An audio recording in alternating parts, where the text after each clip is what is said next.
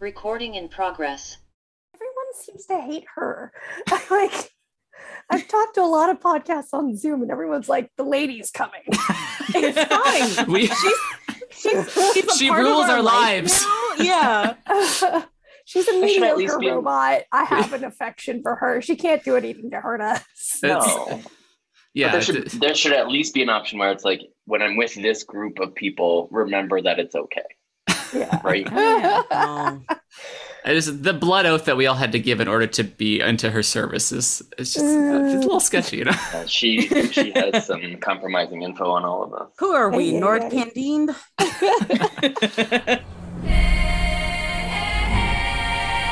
Bounty hunting is a complicated profession.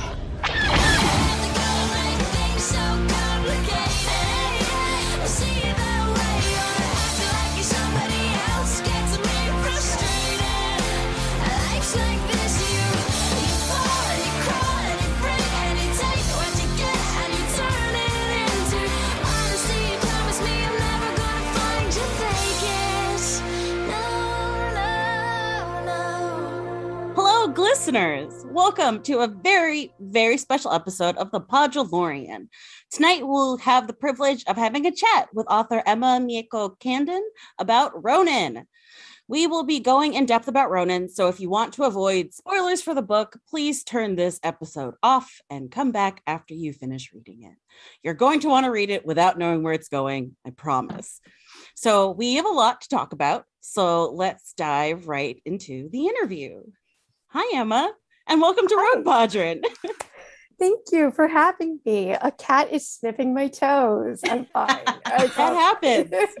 Most of us have animals road within a few feet Yeah. of us at all times. Huge Rogue Podron energy right off the bat. Yeah. Oh, well, if I make any weird noises, please blame Pigeon. Great disclaimer.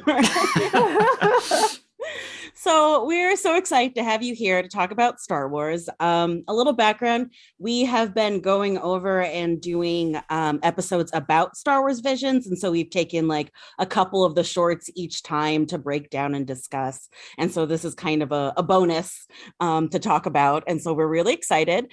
But can you give a quick introduction about yourself and anything you'd like us or our listeners to know? Sure. Yeah. Hi, I'm uh, Emma Mieko Candon. I use she, they pronouns. And um, the way I've been self describing in my sort of elevator pitch of this is me is I am a chronically ill queer cyborg of Japanese mixed Japanese descent, uh, fourth generation settler in Hawaii, and I write books. Great. We read one of your books. Cool. we are a podcast, and we read one of your books. yeah. Hooray! Uh, escaped academic, uh, fan of mediocre robots. Oh I'm- yeah. Yeah, no, they're great. They're best when like they haven't been taught by the algorithms to do capitalism at us. Yeah. So I guess I like them shoddy. Oh, I love a shoddy robot so much. yeah. It's true. Okay, well, let's have the rogues introduce ourselves with our names, pronouns, and what you love most about Star Wars visions in general. So, Danny, can you start? Uh, hi, I'm Danny. Pronouns are they and them, and I. Uh, oh man, like I don't even know where to begin with Star Wars visions. It's just like what a what a um, like perspective altering opening experience to to see Star Wars sort of kind of back to its roots in a way or back to its stolen roots perhaps? I don't know but it's uh it's it, it was just i just the the chance to see so many different interpretations of the saga that we obviously love enough to sit here and talk to each other about it for hours on end. And and uh and see these nine different episodes that were all so distinct and yet every single one of them was so obviously star wars it's just it, it was it was uh i will never look at this space opera franchise again after after the series i think which You'll never know. look at it again. the same way the same way Yeah. did i say that the same that way again slip, Danny. After this episode, no more Star Wars. anime only yes. Um, Saf. Oh, me. Um, hi, I'm Seth. Uh, I use she, her pronouns. Um, I what I like about Star Wars Visions is that it gives Star Wars a chance to be really weird in a way that it can't otherwise because of animation. Um, and I like Star Wars when it's weird, very much. Um, Heath.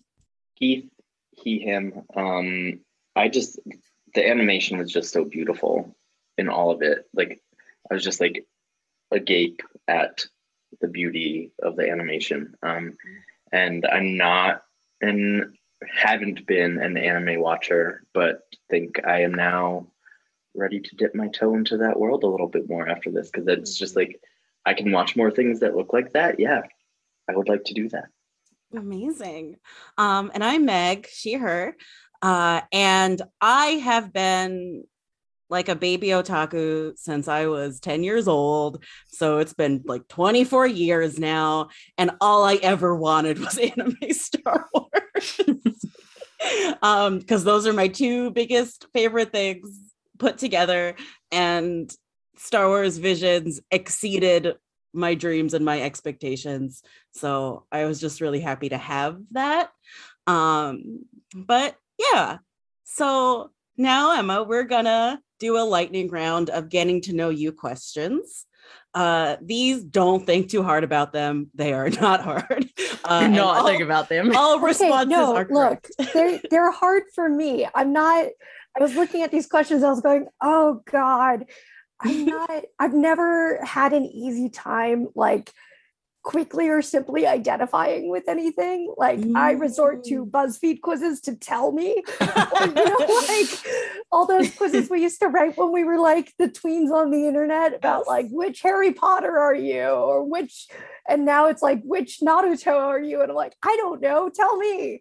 So You need a non-capitalist robot to tell you who you are. yeah, like I'll do my best, but Great. I pro I, I I apologize in advance for all the qualifiers I'm about to give you. that is okay. We'll just preface it that this is the answer you have They're right this moment, weird and you're a multifaceted human being. So Cool.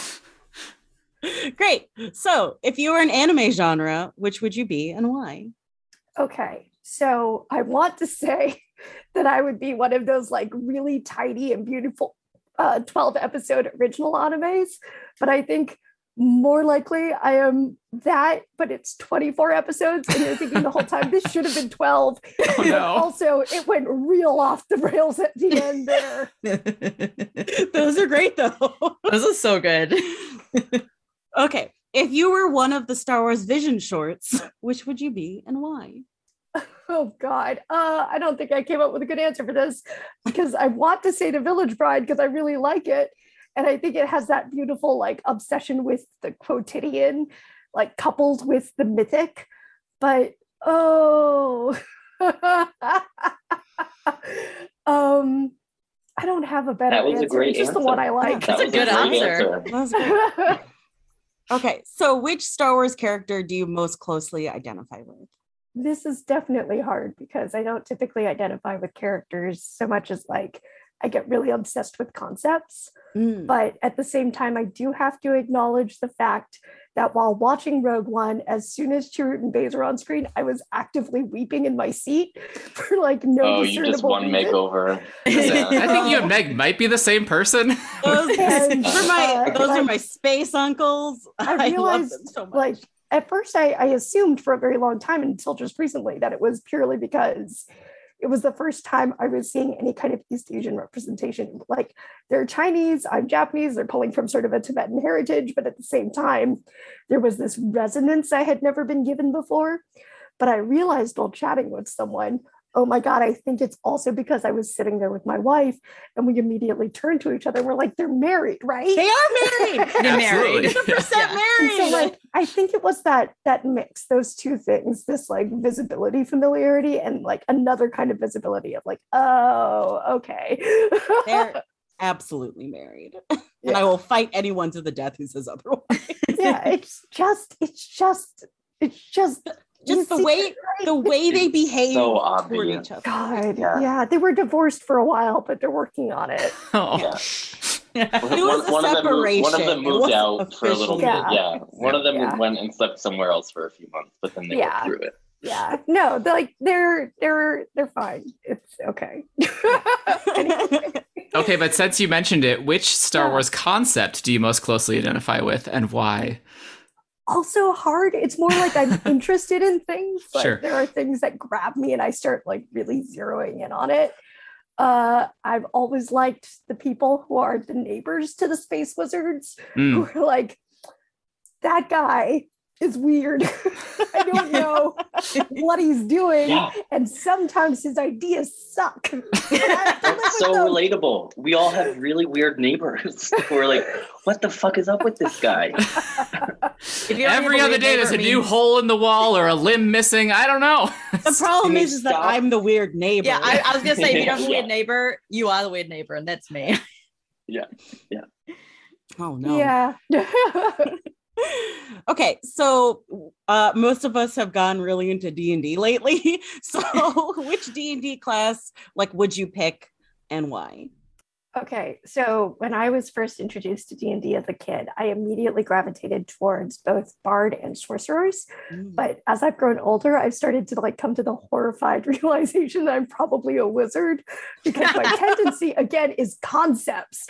I'll go like, "Ooh, tell me more about that thing," and then I'm off reading like five books about it. Like, oh god, I'm a nerd. That's big wizard energy, yeah. okay, but are you telling me that the author of Ronin is a big fan of bards and sorcerers? Oh, shock. I never would have guessed. Absolute. Like, what? Where did that come from? My God. Yeah. no. it's funny. I went like a few months before I was like really starting to like gain traction on Twitter. Um, there was one of those posts about like what vibe do I give off for D and D classes, and I reblogged that because I was genuinely curious based on what little I had presented the internet Mm. with, and everybody said bard, bard, bard, bard, and I'm like, I feel very called out. uh, anyway. um so we have on the on the podcast we have a weird relationship with panera um have you- one have you been to a panera like okay um two or three times we don't have them here okay That's enough. You'll remember it forever if you've been. i know So- i like soup soup good Yeah. Okay. Yes. Great. So at Panera, they have a you pick two combo. So it's like two different things from the menu. What would you pick and why? uh, Not even the why, but just what would you pick? is the bread bowl a two one of the Mhm. two Yes. Yep. okay uh soup and a bread bowl i just like soup and i like bread it's a good combo I think- Whatever genius was like, what if you ate your soup, but then could eat the ball too? I, oh geez i Meek love was making, there. like, The first time I ate a bread bowl. Yes. It was amazing. It was You- so exciting. it's finally starting to get cold enough for me to get away with making stews so i'm just gonna Oh, be doing that for the next four months Perfect. That's all you need to do. I believe that soup is a year-round food item, and I will treat it as such, much to the dismay of my housemate. I did it when in it's like a 90-degree day, and I'm like, I made hot soup for lunch. Horrible Midwest summers. God. Yeah. I'm not waiting until November for soup. Come on. Just have cold soup. To to be fair, I do make beef stew like year round. yeah Um, yeah no You mhm. got it. You got it. All right. So now we're gonna jump into some questions about Star Wars because this is a Star Wars podcast. Keith, take it away. I was really interested in like the process. I'm like really fascinated by like tie-ins and like all of that. So, what can you tell tell us about the process of this whole thing? Like, what stages of development of the short were you brought into so you could keep moving forward with your project while maintaining the spirit of it? Like, what was that relationship like? Okay, so I was brought in after they had selected the duel. Um, so they knew that was the one they wanted to work with. And uh, what I got, I think the very first night was the original script. And then a couple days later, I was given access to a very early draft of the animation. And that early draft of the animation had all of the voice lines recorded but all of the animation itself was very rudimentary. So there were like the fanciest it got was like maybe a figure in the correct pose being moved around the environment, but not like walking. um, so you like know, action T- figures being yeah, played with. were yeah. there were T poses. There were scenes that were just like a very rudimentary sketch in terms of like this is where this building is, this is where that building is, and I want this character to move from this point to this point. Um, but uh, between the fact that I had the original script and the voice lines, and there was some difference between them, but like I could basically tell what they were doing at every stage. So, um, having been given, given access to those, my first step was essentially to like study it somewhat intensively and then to use that to build out the rest of everything because the rest of everything they were like i don't know. What do you want to do? Um, which is very unusual for ip projects period and for star wars in specific because usually they have like this is your start this is your end and here are some things we want to happen during it. But and then you get like your freedom to create like what that actually looks like. And there is like a very special um kind of opportunity in that. But this one was like more in the vein of writing you know a typical book which is i think why some people have been like this feels weird. Yeah I, I i kind of love that it felt like that because i feel like i feel like sometimes when i read star wars books i feel that like a oh this feels like very there's a neat bow on it you know Mhm. yeah Um, if you could work on any of the other Vision shorts to write a novel, which one would you pick? Okay, so I've been asked this question in some various ways, and I think it's an interesting one because um, I don't think that all of them would be suited best suited for a novel continuation. Mhm. Like I've seen a lot of people very hungry for more of the Ninth Jedi, and I've I was watching it thinking and inescapably throughout the entire thing, I was thinking like, well, now how how would I novelize this? Just because that's the way my brain works. I'm always kind of in storytelling mode. And um, the Ninth Jedi, I was watching and I was like, this is not a book. It should not be a book. It It's an anime series. a for sure. series or at at least a movie. You know, like it's already doing so much heavy lifting. Like it's already at least a third of a book on its own, if not more than that. So yeah. Okay, and real quick, how do we make that happen? Because we all want that. So, so does the creator, though. the creators so, are on board too. It's like everyone. have to- You, just you have to make noise. You have to tell Lucasfilm and Disney how much you want it, and you Well, also have to like prove it with like your buying power. Unfortunately, because capitalism.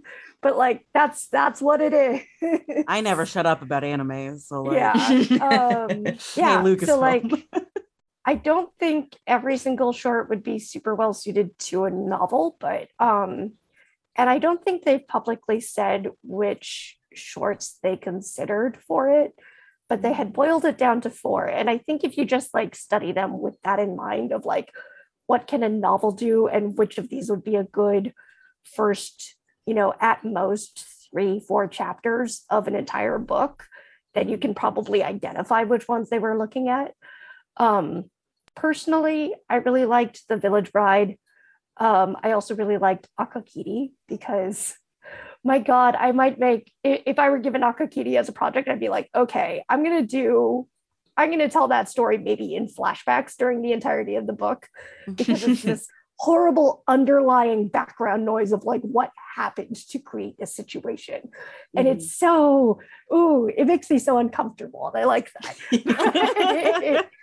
Um i think the village bride is well suited um kind of it's almost like framing itself as episodic in a way. So you'd have to do some work to um, integrate it more fully into a giant thing the one that i think is the best suited to being the first few chapters of a novel is the elder Hmm. and I don't think it's necessarily like it's not my favorite. There are things I love about it that I think are really neat. Um, there are other things where I'm like, I wish they had done this with it. Um, but I absolutely think, other than Ronin or the duel, it's the one that makes most sense to me in that framework. Mhm.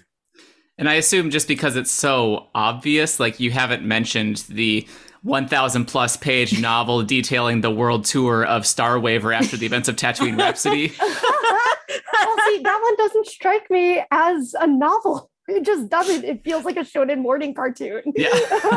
Yeah, that's fair. Yeah, you know it the should music. be. It should be. Give us more of that. Yeah. So, like I said, it's it's all about the one. Or you know what? I actually think it'd probably be a pretty good um, YA or middle grade. Mm. Mm. Um, but yeah, it would be a great middle grade book. yeah. I'm a I'm a big fan of like the middle grade Star Wars stuff, so um I think that would like fit right in. Mhm, With like a mhm. companion soundtrack that you could like Yeah. listen to while you read it. Yeah. Oh my god, they should absolutely do that. Hey, Lucasfilm. So we, we've given Lucasfilm their best ideas. They haven't So many. capitalized on them yet, but we have them all. no, they took a lot of our ideas. That's true. The Rise of Skywalker was like 80% us. oh my gosh. we predicted it. We We didn't think it was gonna happen. we thrive on chaos, and yeah, we wrote that movie basically. our monkey's paw. So you had like written this book and were kind of aware of this one story. Were you nervous at all for the reception of Visions before it came out, knowing that pretty soon after it came out, you had this book that was based on one of the shorts coming out? Like, what what was that like? Being like, how are people going to take this? I mean, it's interesting because, like, to a degree, yes, but also, um, I'm an anime fan. I pay attention to anime. I'm old enough now to be able to like pre-select the anime that I'm going to be interested in, and to only like focus on that instead of like wading through all the stuff that's not going to hook me. Um, but knowing the studios involved and the things that they had done and the things that they were capable of that I was so impressed by, it was hard to feel anything but absolute anticipation because as a fan, I just wanted it so badly. And I was sitting there thinking, like, why don't I get a preview press pass? Why don't you? I have to wait? Um because I I wrote a book. You of all had to wait with people. everybody else. Like I didn't get like I was seeing people that I had been chatting with on Twitter get to watch it. And I was Right. like I want it too. um, so for the most part, like the fan in me was like overwhelming the anxiety, which is good because it turns out I'm very prone to book anxiety. but yeah, no, Yeah. I mean, it was easy to feel anticipation over anything else just based on those track records and also the previews they were feeding us. And um watching Kamikaze Douga's progress on the duel and you know seeing the first version i'm like okay cool. But the second version i see uh, there's still some elements of it that are very rudimentary but that's when they added the track layer on the music. Mm. and I spent the next 13 minutes watching something that I had already watched multiple versions of multiple times to study it, absolutely enthralled because the music just suddenly gripped me. And I was like, oh, here it is. Oh my God, there's going to be nine of these. so, yeah, I don't know. It was, it was easy to just like let myself melt into the hype. Yeah. Did you do any between when Visions dropped and the book came out? Like, what are people saying about the duel? I want to like, how are people responding to that specific short that I wrote a story about? yeah i mean like i kept kind of a vague eye on it um i've finally almost freed myself of the curse of keeping an eye on what people are saying about star wars Right. visions Right. because it is a curse it's not a thing i should do No. because a lot of people are really excited and really lovely and some people are like boo no likey and that like hurts me and i'm like suck. that's Yeah. psychic damage that nobody was asking me to take i Right. just like went looking for it Right. um so i finally blocked goodreads and my wife goes Great. like brings me the treasures But And I'm sure um, there are some treasures. Yeah. yeah like the same thing goes for the duel and everything but it's like a little easier to detach from the duel because i was working from it rather than working Right. with It's it that's not your work. So like if people hated that, they could still read your book and love it. yeah and like i almost like don't think of the duel in the same way i think of the rest of visions just because my relationship with it is so different Mhm. um and like I don't know why everyone's reaction has I don't know how everyone's reaction has evolved past the moment where they realized that Lucy Liu was voicing the bandit. Wait, there was Because- Lucy Liu. Yeah, She was the when I learned, I had to go like lie down for a minute.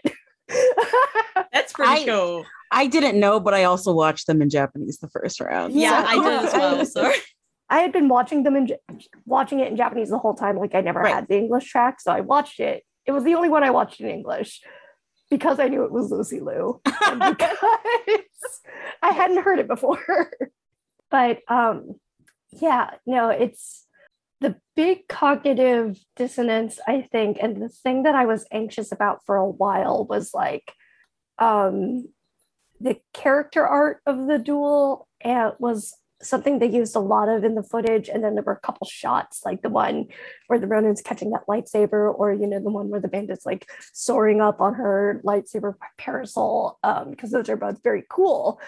And um the thing that was nervous in my body was like there are i'm seeing a lot of cishet men very excited about this big badass that they see and that makes me very nervous Yeah. but there was a point and i told this to my writing group like i have gone from being very afraid of all of the cishet men very excited about my big grim swordsman book to being very excited about all the cishet men i'm about to punk. And some of them are going to be super cool about it and i love them. Some of them are not and you know what? Good. I mean, those are the same dudes who go on Twitter and are like, why is there so much Japan in Star Wars? As if like I had already kind of made my peace with the fact that there are going to be some people who are never going to like me for very bad reasons. There are some people who aren't going to like what I do because it's just not their taste, and that's fine as long as they're not being jerks about it. Where I can see, but um, this specific kind of cis man, I'm like, whatever, come at me, I don't care. at some point that has to be your attitude. yeah, yeah. I, I'm glad I got there. yeah, yeah, absolutely. We are too. now that you're sort of on the other side of it, like, how does it feel? You not only is this your first Star Wars book, but this is your first like published book that's out in the universe, as far as I understand. Like, yeah. what? How does that feel? How's that experience been? Uh, Is it? Oh, it's been surreal the whole way down. I was gonna does it just feel like f- totally fake? Yeah. Um, but like that's a little bit on purpose because one of the reason I'm like purposely kind of disconnecting from Ren and stuff right now, just mentally, is that I'm doing revisions. I gotta Ah. focus on the other one. Um, but like, yes, it was immediately, instantly weird. The moment, like, okay. Uh, the book I'm revising now is the book that I sold almost exactly a year ago on October 30th. And um, about a month before that, my agent had been like, Star Wars is looking for an author of Japanese descent. Do you want me to throw your name in the ring? And I was like, yes. and she did. And she sent them a sample of that um, book that we were like in talks with an editor about. And then when they were like, hey, we want you to write this thing, every step of the way I was learning more about it and it grew more and more surreal. Like, oh, they want me to write a thing. It's probably small. Oh, they want me to write a whole book. Oh, they want me to write a highly original book based on Star Wars, but also in its origin in Japanese narrative. And that was where I sort of like had the blue screen of death. it was just a lot of processing from that point on because it's just like the project itself is surreal. Like, could none of us could have imagined this project existing a year Mm-mm. ago because a year ago I hadn't heard of it yet. It was like you you would never have imagined that they would do something like this. And so one, like I would have been out of my mind excited about this book or and this project were I not involved. Being involved was just like a hyper magnification of that feeling to the point of like, okay, it's going to take me a bit to process this. It's not going to be real for me a lot of the time until it sinks in over time. And at intervals, I'm going to have a period of sort of dazed ecstasy. and um, sometimes this happened while I was driving, which was less than ideal. Um, I've been there. you're- Okay, don't write for Star Wars. It's unsafe for for the road. um, but yeah, so no, it, it is wild because I had just sold a book and I'm like, okay, cool. I'm processing the idea of being a debut author in 2023. And then they were like, how about next year? Okay. Yeah. So I don't know. I guess I'm transitioning into that space of like, I'm a published author now. That's been true for like three weeks. It's still crazy, still unreal. Um, but I'm just trying to treat it as a fact, as because I'm so aware of how things that are abstract and also outside of your control can wreck your brain. And I don't need more of that. So, again, detachment. Yeah. Well, I mean, Um, it's it, it as you're describing the pitch for the project, like Del Rey clearly found that the perfect person for it, and like you like from the descriptions you've given of yourself and from what I know of you now that I've you know learned about your work, like clearly. If this was like this pitch was handwritten for you and your experience and and sort of your knowledge, so that you know that I think that's pretty cool that that uh, that match was able to be made and you're able to bring that wealth of knowledge to this project. I feel very fortunate. Like, I am by no means the only person who could have done this book. hmm Or rather, I'm the only person who could have done this book. Somebody Right. else could have done another equally cool book using Sure. the same prompt. The bare And I- bones pitch. I desperately hope they continue to do this Yeah. because I think it's been so enriching for me personally. And I've tried to create something that is enriching for other people to consume. Mhm. And I, there's just so much opportunity and possibility. I really want it to continue. Yeah. Awesome. Uh, let's get nerdy, Meg. All right. Uh okay, like okay, what was all Cool. this? um so first off, um I as an Asian Asian person loved every auntie reference. Like it felt so like genuine to me. And like every time I read like oh yeah an auntie saying this or an auntie doing this I'm like auntie an auntie would.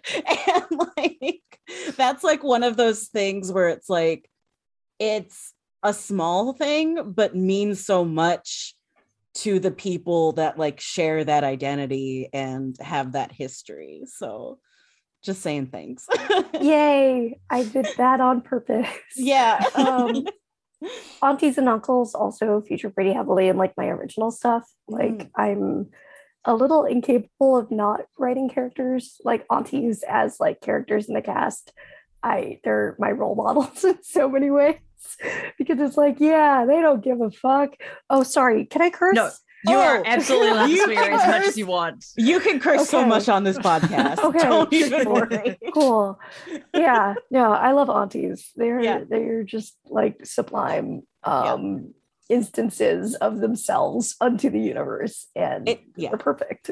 truly okay so i mean this kind of goes back to the fact that you know they were looking specifically for an author of japanese descent so like how did it feel to write something for star wars specifically that is so intimately steeped like in in that culture in like your culture I know we've said the word surreal a lot, but Yeah. weird. Like um I've already outed myself as a person who thinks a lot in terms of meta and concepts. So like I'd spent already part of my life just for fun to myself, not writing it down for anybody, maybe having a conversation about it with my wife about, you know, like, oh, well, you know, this is clearly what they were drawing from when they did da da da da da, and then like unpacking it and then thinking about, well, you know, um, maybe one day if they let me write a Star Wars book, I'll I'll do some funky things with the Force. and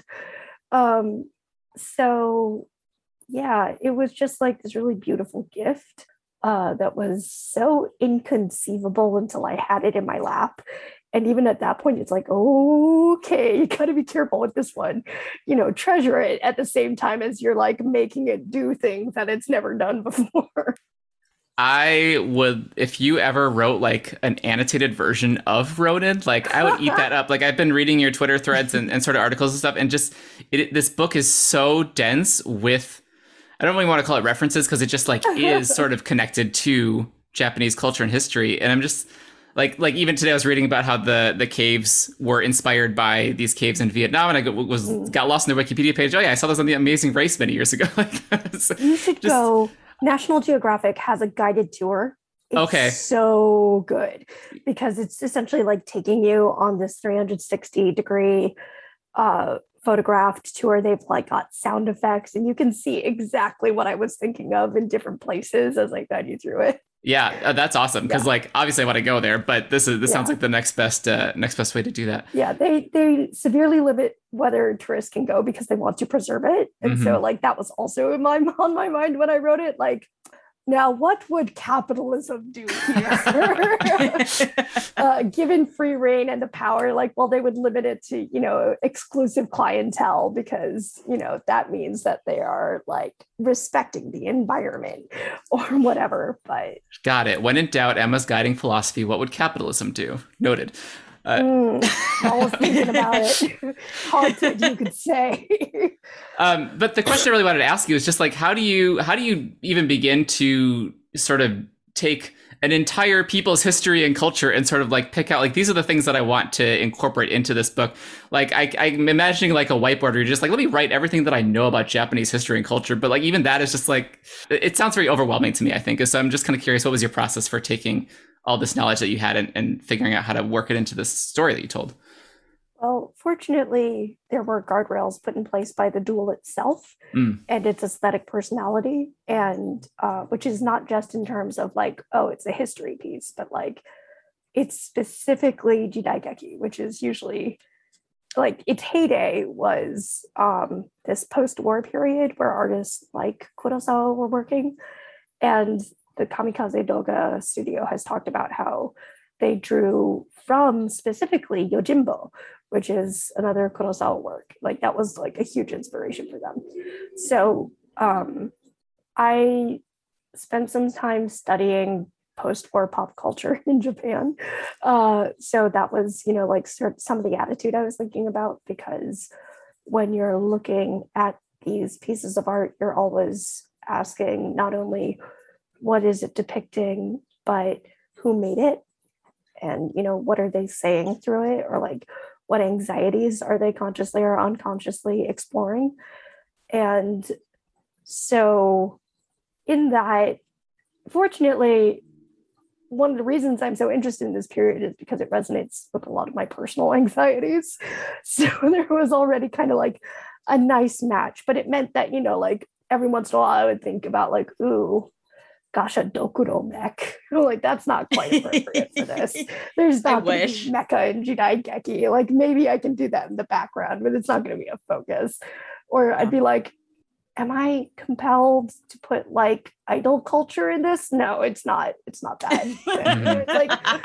Like things that occur to you when you're, you know, like I threw a lot of concepts at the wall in the beginning. And um, I was sort of like picking out the ones that sort of resonated with what was already there. And um, yeah, that was the process by which to do it. Uh, there's just there's so much else going on that you could be doing which is another reason that like i hope they not only do more stuff with visions for other cultures but like Mhm. more stuff with japanese culture because there's just so much to explore but i had sort of like a vague sense of like here's your material try to keep it in here um, i added the folklore to it because that felt appropriate to the kind of story that Star Wars is, where it like gets weird and mythic, and also like there's already kind of some allusions within the duel to, if not mythic entities, but to like a sensibility of it. You know, like you find that temple with sort of like this bodhisattva like um, statue at the end, and uh, Koru, the bandit's face mask, the um, Menyoroi is like in the shape of Hannya, who's a figure commonly in Noh theater. so yeah, no, it just that that was how I limited my palette. Yeah. well, what, so one of the concepts that didn't make the cut, uh, Megan Crouse is a, uh, from Den of Geek is a friend of ours, and, and she wrote an Oh. article and mentioned uh, the, uh, correct my pronunciation here, y- Yamauba? Or Yamamba. Yeah. Okay. uh, Yama Uba or Yamamba. Uh, I love her. She's essentially like Japanese Baba Yaga. yeah. And, and I, when I read it, I was like, oh my gosh, but I want the story about this. So my question is, Yeah. where where would you, if you had free reign, where would you incorporate this archetype into Star Wars? Because I want I want to meet uh, this character. there was a version of it where she was the witch, Mm. but then like Mm. over time it turned into more like this is a history of like these two people. You know, it, it's less the crone archetype than it is like a person. And also Yamamba to me has like this deep non-human presence. Um, and so if I were to figure Yama, Yamauba, Yamamba into the world, I don't know. She'd have to be weird and unsettling.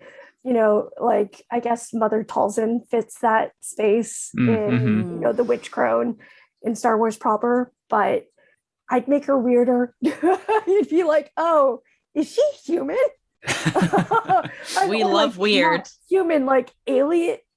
What's going on here? I don't know. It makes me very uncomfortable. Yeah. I don't know what she wants, probably to eat me, but she's also taking care of an actual child. What's going on? Because that's the whole thing with Yamauba. She, Like she will eat the world, but she also is a mother figure to one of like the famous hero characters in Japanese folklore. Um, I love her. She There's a sounds really good- incredibly cool. There's a very Yeah. good play about her that is very strange and existential. So Let's talk about bones. yeah. So we have a history of bones on this. Really? podcast.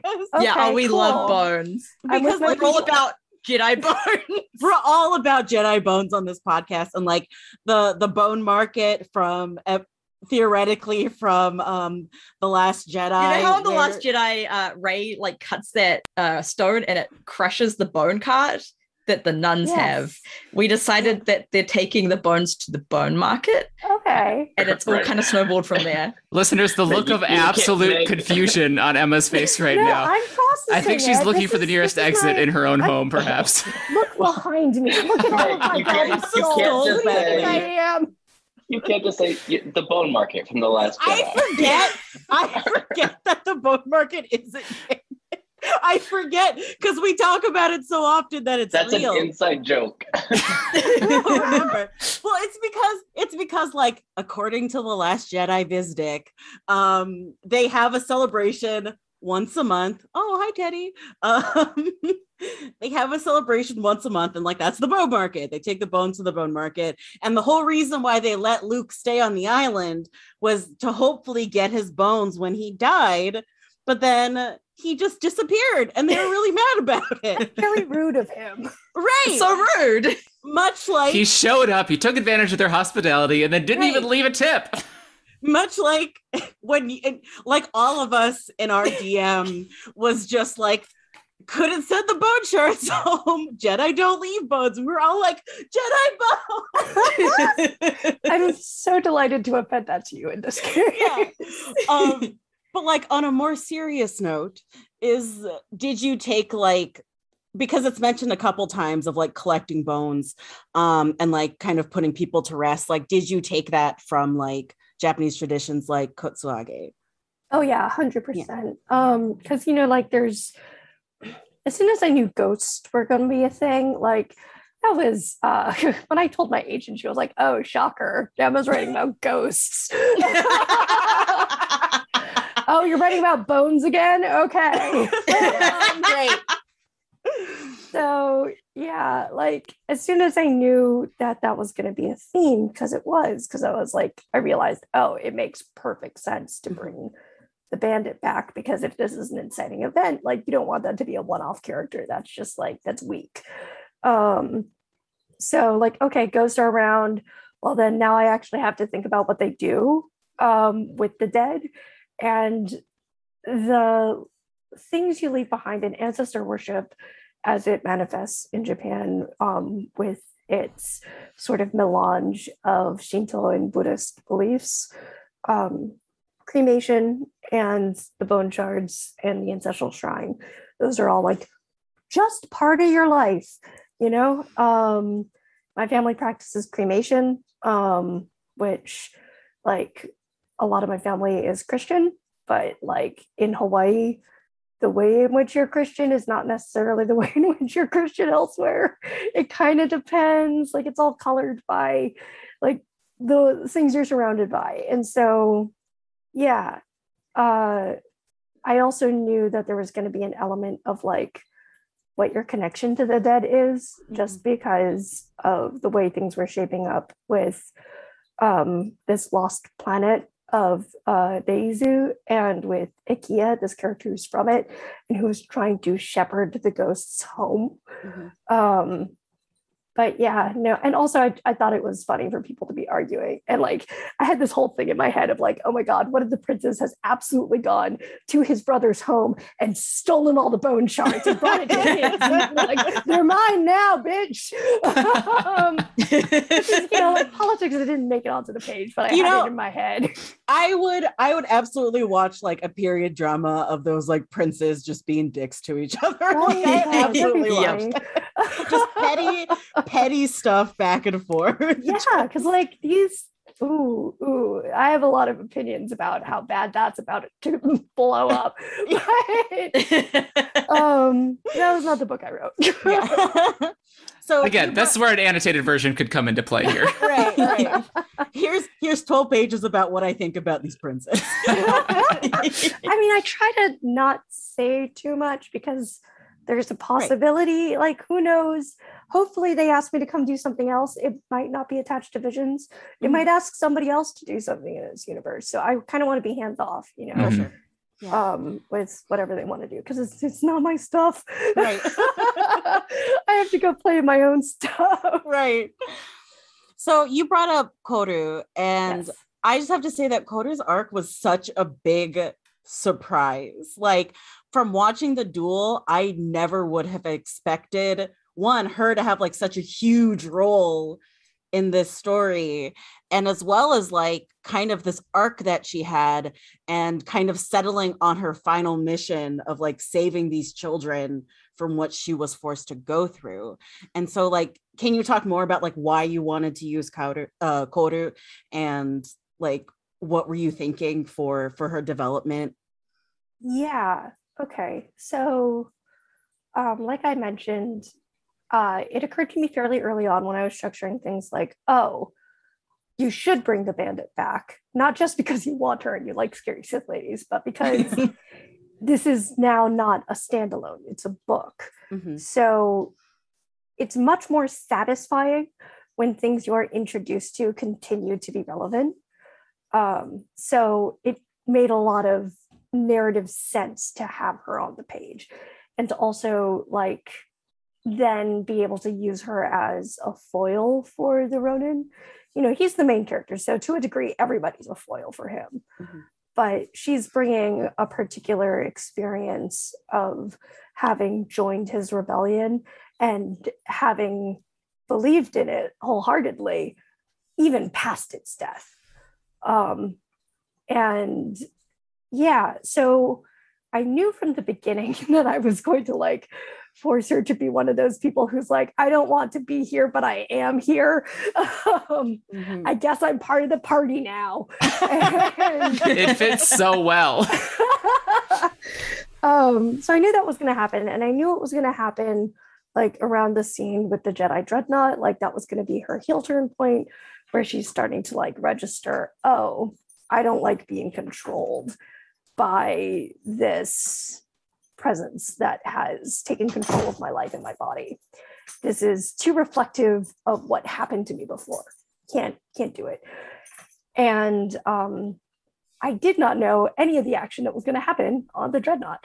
It was just in the outline, like they get on it, it's bad. The Jedi Lord resurrects, they gotta go. And um, I didn't know that the kids were going to be around for the last like third, fourth of the book, Mhm. but they were. It just made more sense. Like I rewrote that section multiple times, trying to figure out where everybody was going to be, how they were all going to reconvene and the kids were just there. It made more sense for them to be around. And then there were just a lot of opportunities with them. And it also, there was a lot of resonance with the fact that Koru had had that moment of, oh, you're me. I have to be the one to get you out of here. I can't let your lives be defined either by these people or those people, both of whom have fucked me over now. Mhm. And nobody else is going to do it because you were abandoned by everyone except this old lady who's dying, as far as I can tell. Because Koru seems to think once you're older than 45, you're at death's door. Gen Z, like What a zoomer. Ty- typical Gen Z being like, "Oh, you're you're 23. Yeah. Oh, you're old now." Yeah. yeah, I've, I've seen people going like, "Is the Ronin really old as me in like his 40s or 50s?" I'm like, "Yeah." You know who calls him the old man? Koru, Right. the rude one. right. It's rude. yeah, jeez. Uh, yeah. So I didn't know that was going to be the mechanism of it. Mhm. Like, I kind of knew it was going to start with before I even knew the character's name, the pilot, Ekiya, because this was going to be the person who's not the space wizard, who can like, who's going to force her to talk like a person, who's not going to be talking in terms of these grand stakes, but is going to be like, hey, what's wrong with you? um, I Yeah. really loved the relationship that developed between um Ekiya and and Koru. Like it was really Yay. genuine and like the way that it unfolded like felt very real. Um and I also have to say that like just in general for the kids like I really appreciate that this feels like it's the first Star Wars anything that has like point blank said that like children should not be saddled with such huge burdens and responsibilities.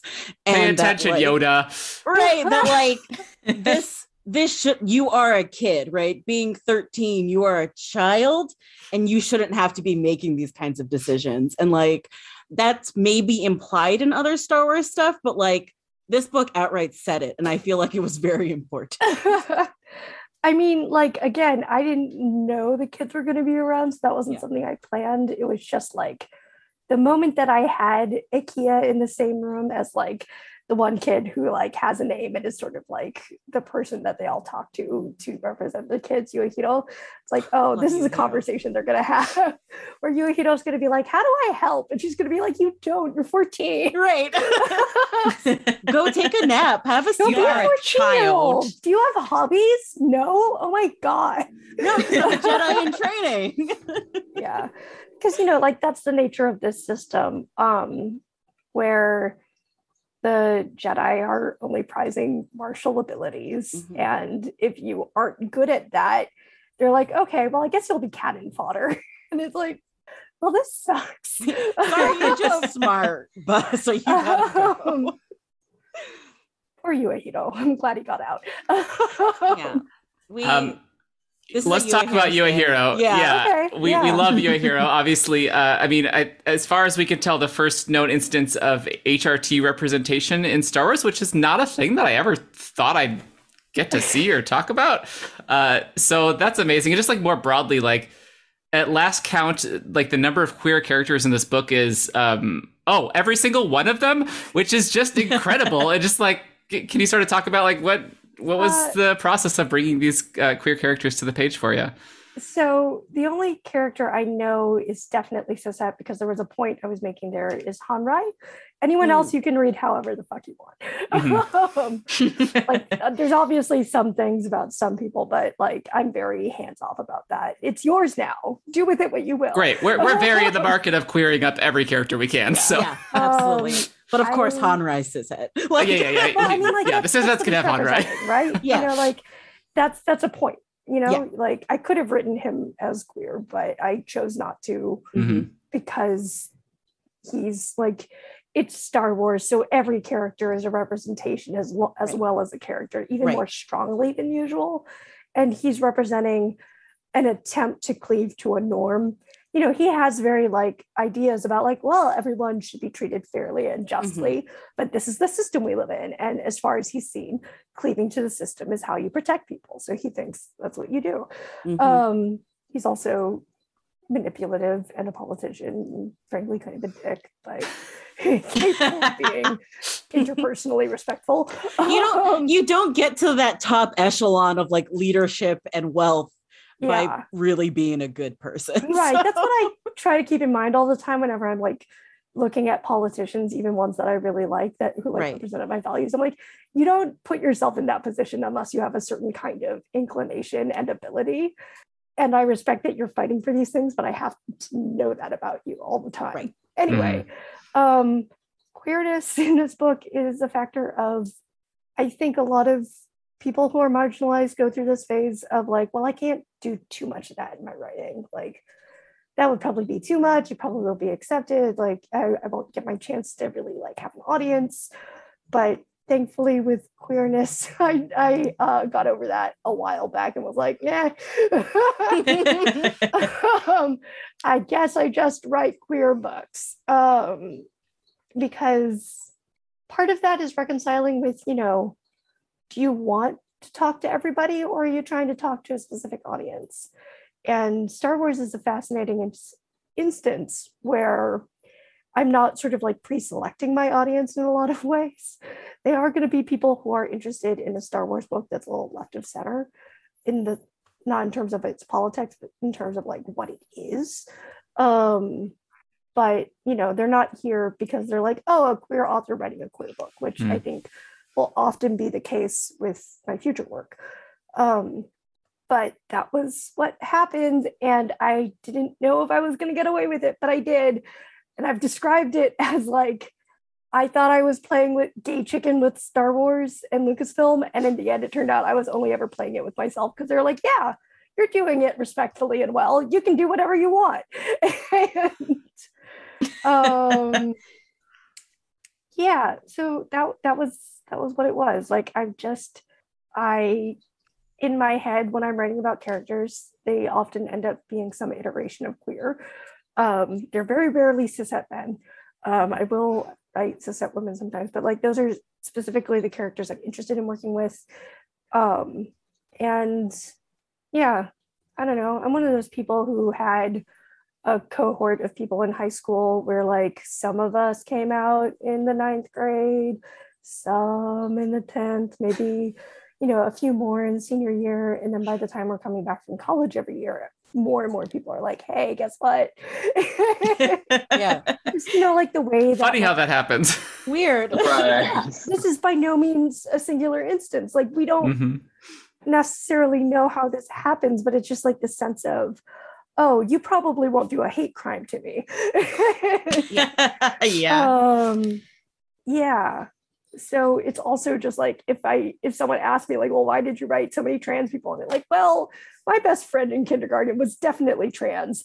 I don't know if his parents knew the word or had the vocabulary, but they did have the understanding and sensitivity to be like, this is our kid. He is a boy.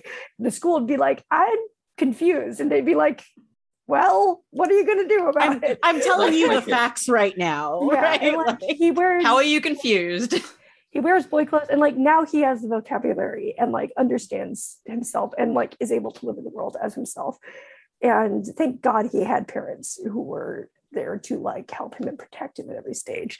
For but like since i was in kindergarten i have had close relationships with people who it turns out are trans.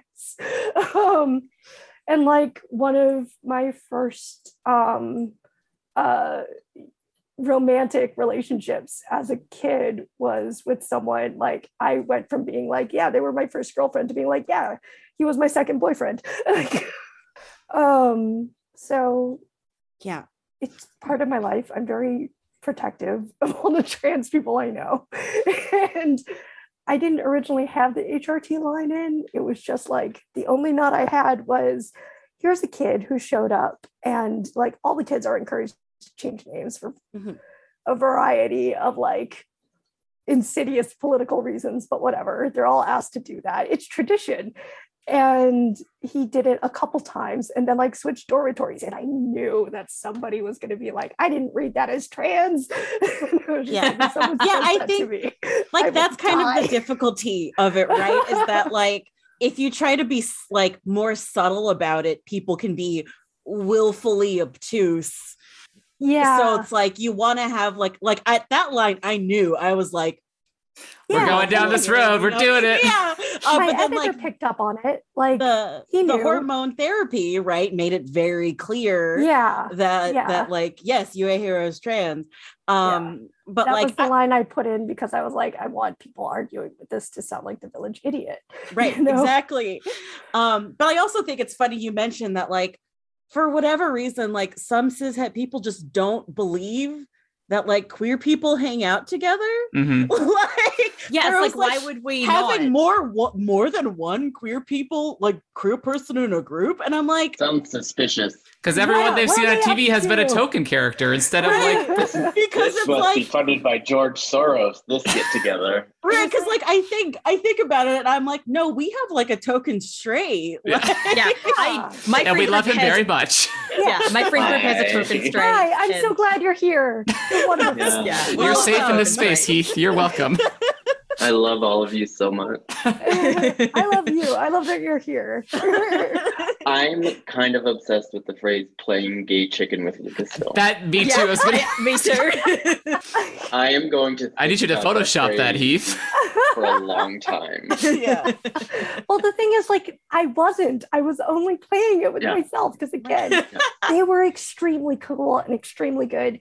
And I want to credit not just my editor and not just the story group, but every single other author for Star Wars who has been pushing this door Mhm. incrementally open again and again and again. So I could just sort of like jog through it and go, Where's the resistance? I don't get it. right right, like this is maybe a book you couldn't have written just a couple of Mhm. years ago, which Yes. is fascinating to think about.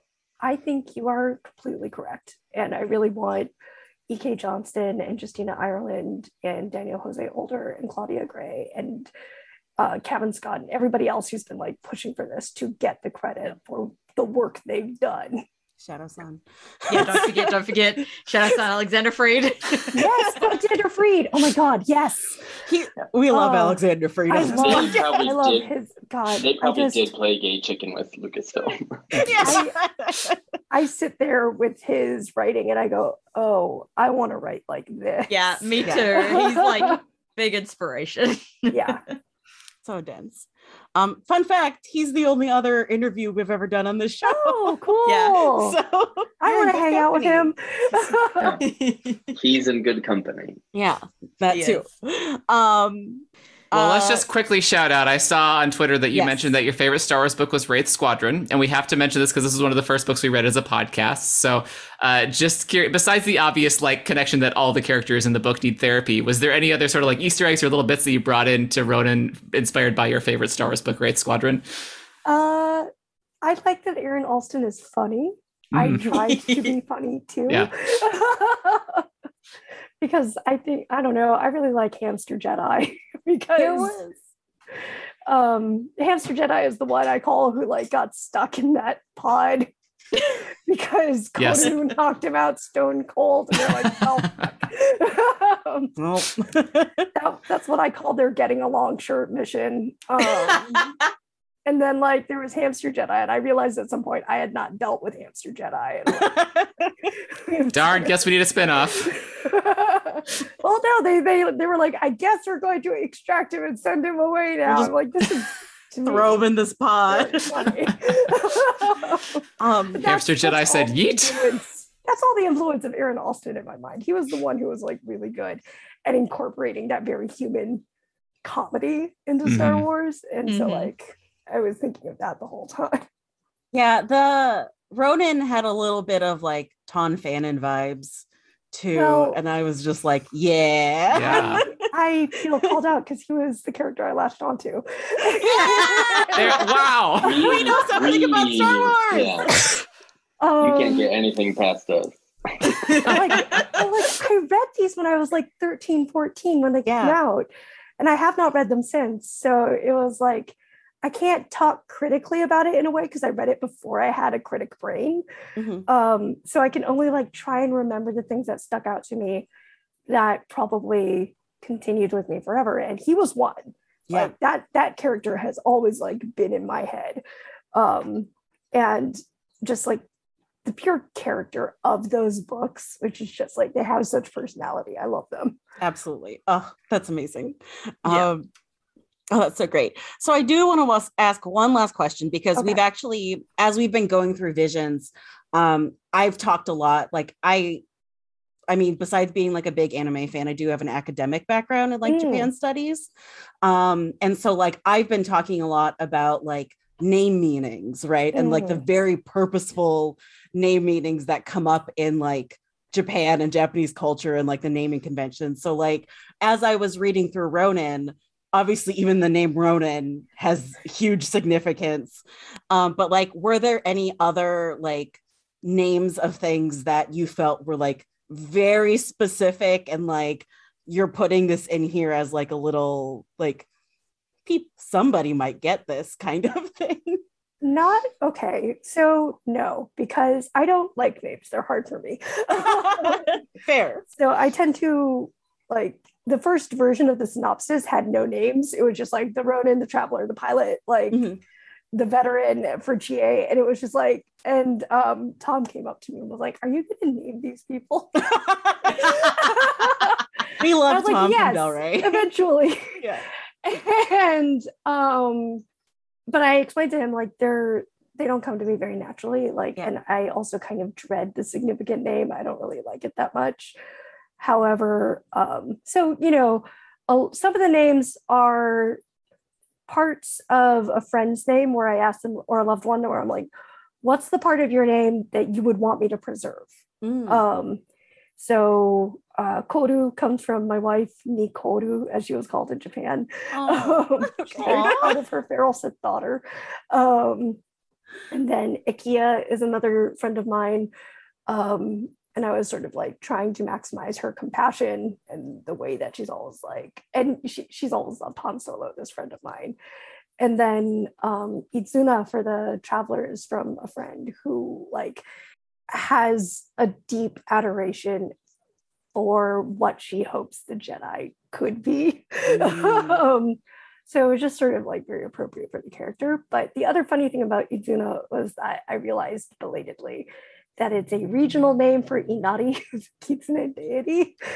Like, ugh, that's very on the nose. and I That's like yeah, that works really gonna- well with the fox. but I guess I'll leave it. Whatever. I like it too much to change it. Um, other than that, uh, a lot of the place names were like I would think of a couple words that I felt fit the place, and then I would go and I would find incorrect readings for the kanji because like there's rules about the way the Right, kanji are right. supposed to be read together, and I would violate every rule and I would like maybe switch the order. So Deizu uh, in the right order is Izure, and those are misreadings of the word for kosen or yomi, which is the Shinto underworld. Mhm. Multiple things actually on Neizu are named, are like misreadings of those same two kanji.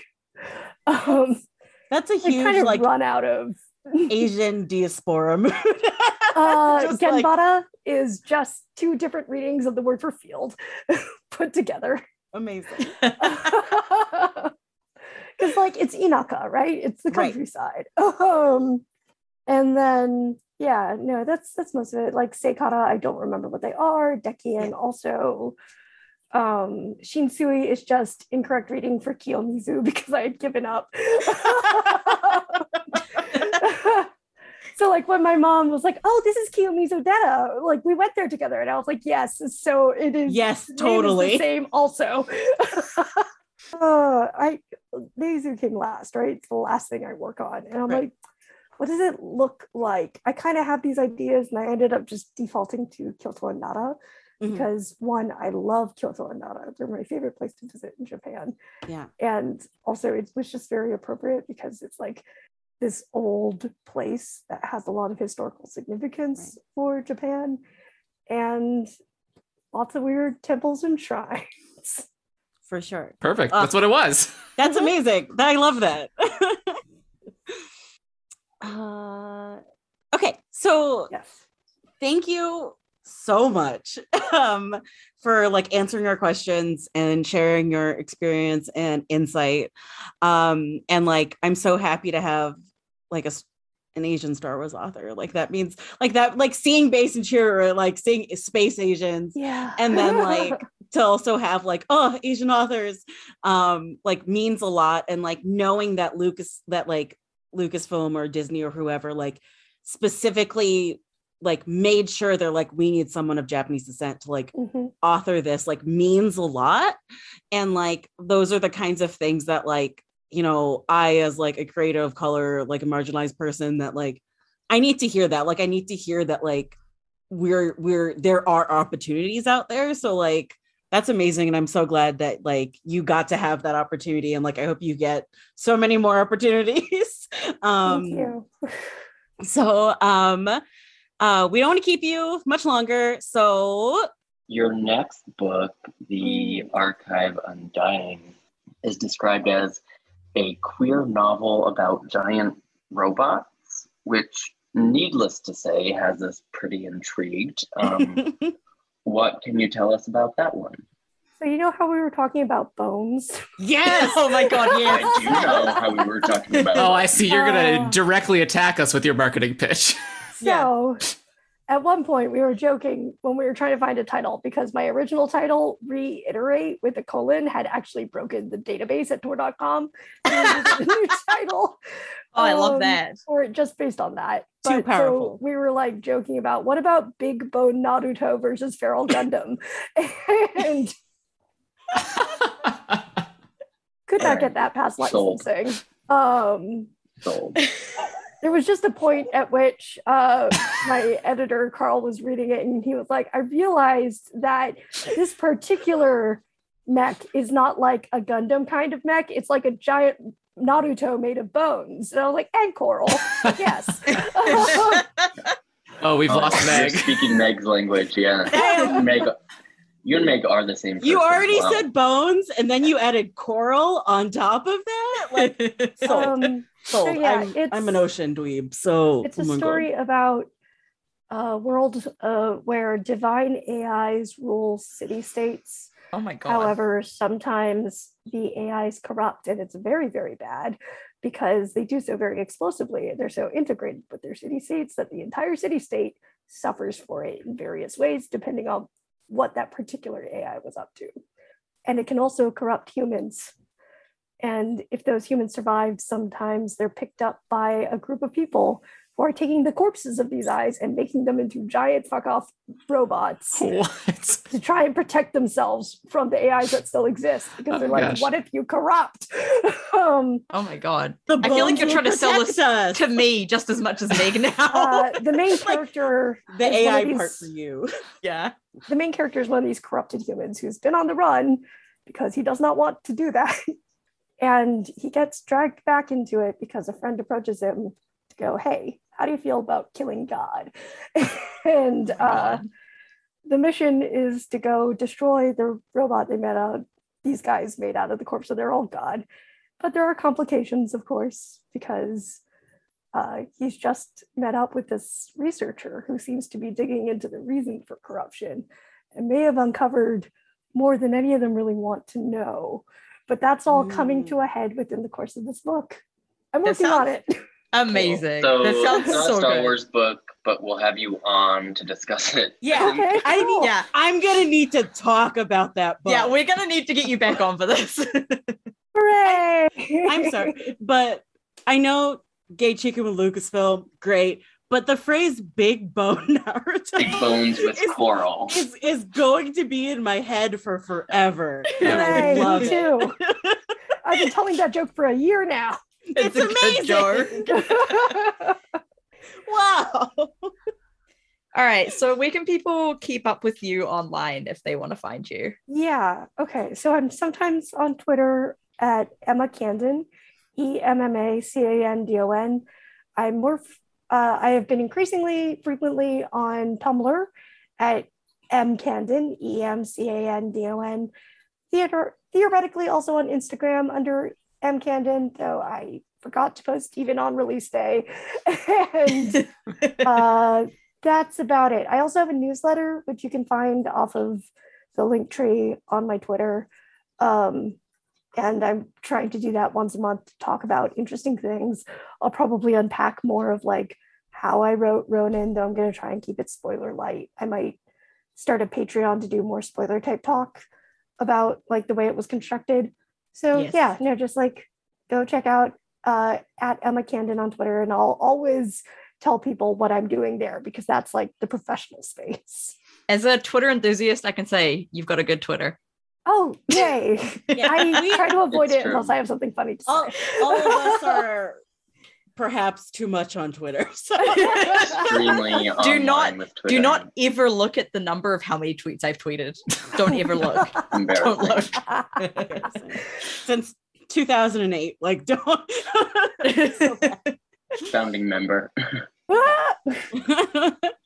so again, we really can't thank you enough for coming onto the show to talk about Ronin and Star Wars and Bones. That was such an unexpected but great surprise. Oh my Um, so you're absolutely welcome back here anytime. Um, talk about Wraith Squadron. Maybe you'll reread them.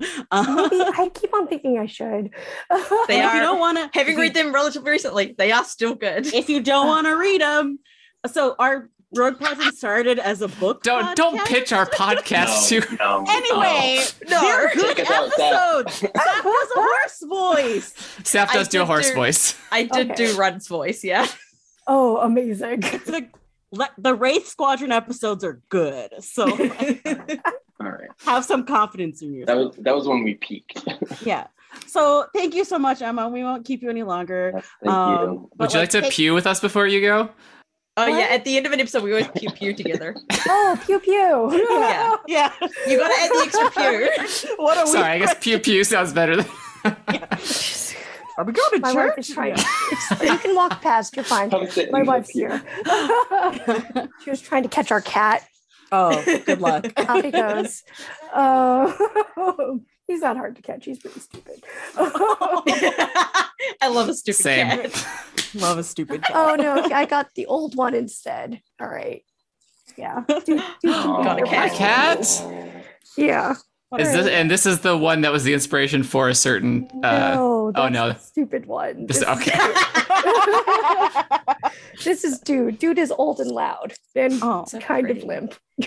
Oh my gosh. Oh again. yeah, it's, it's been a rough year. That's relatable. Like, All right. So pew pew. yes. Yes. So, pew pew pew Pew pew pew pew pew pew pew pew pew pew pew.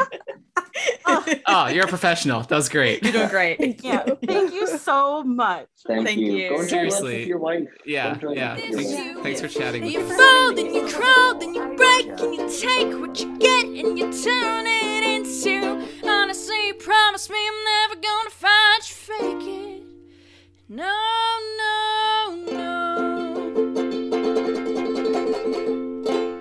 Heath, you muted. Come on, Heath. And sorry, I know we've we've been doing this for what a year and a half, full time basically, and I still do it. Uh, It's fine. It's not like we have a I- famous person on the podcast today or anything. Keith, we have been recording via the computer the entire time Rogue Podron Yeah. has existed. but uh, So. but pandemic, mm, whatever. Uh,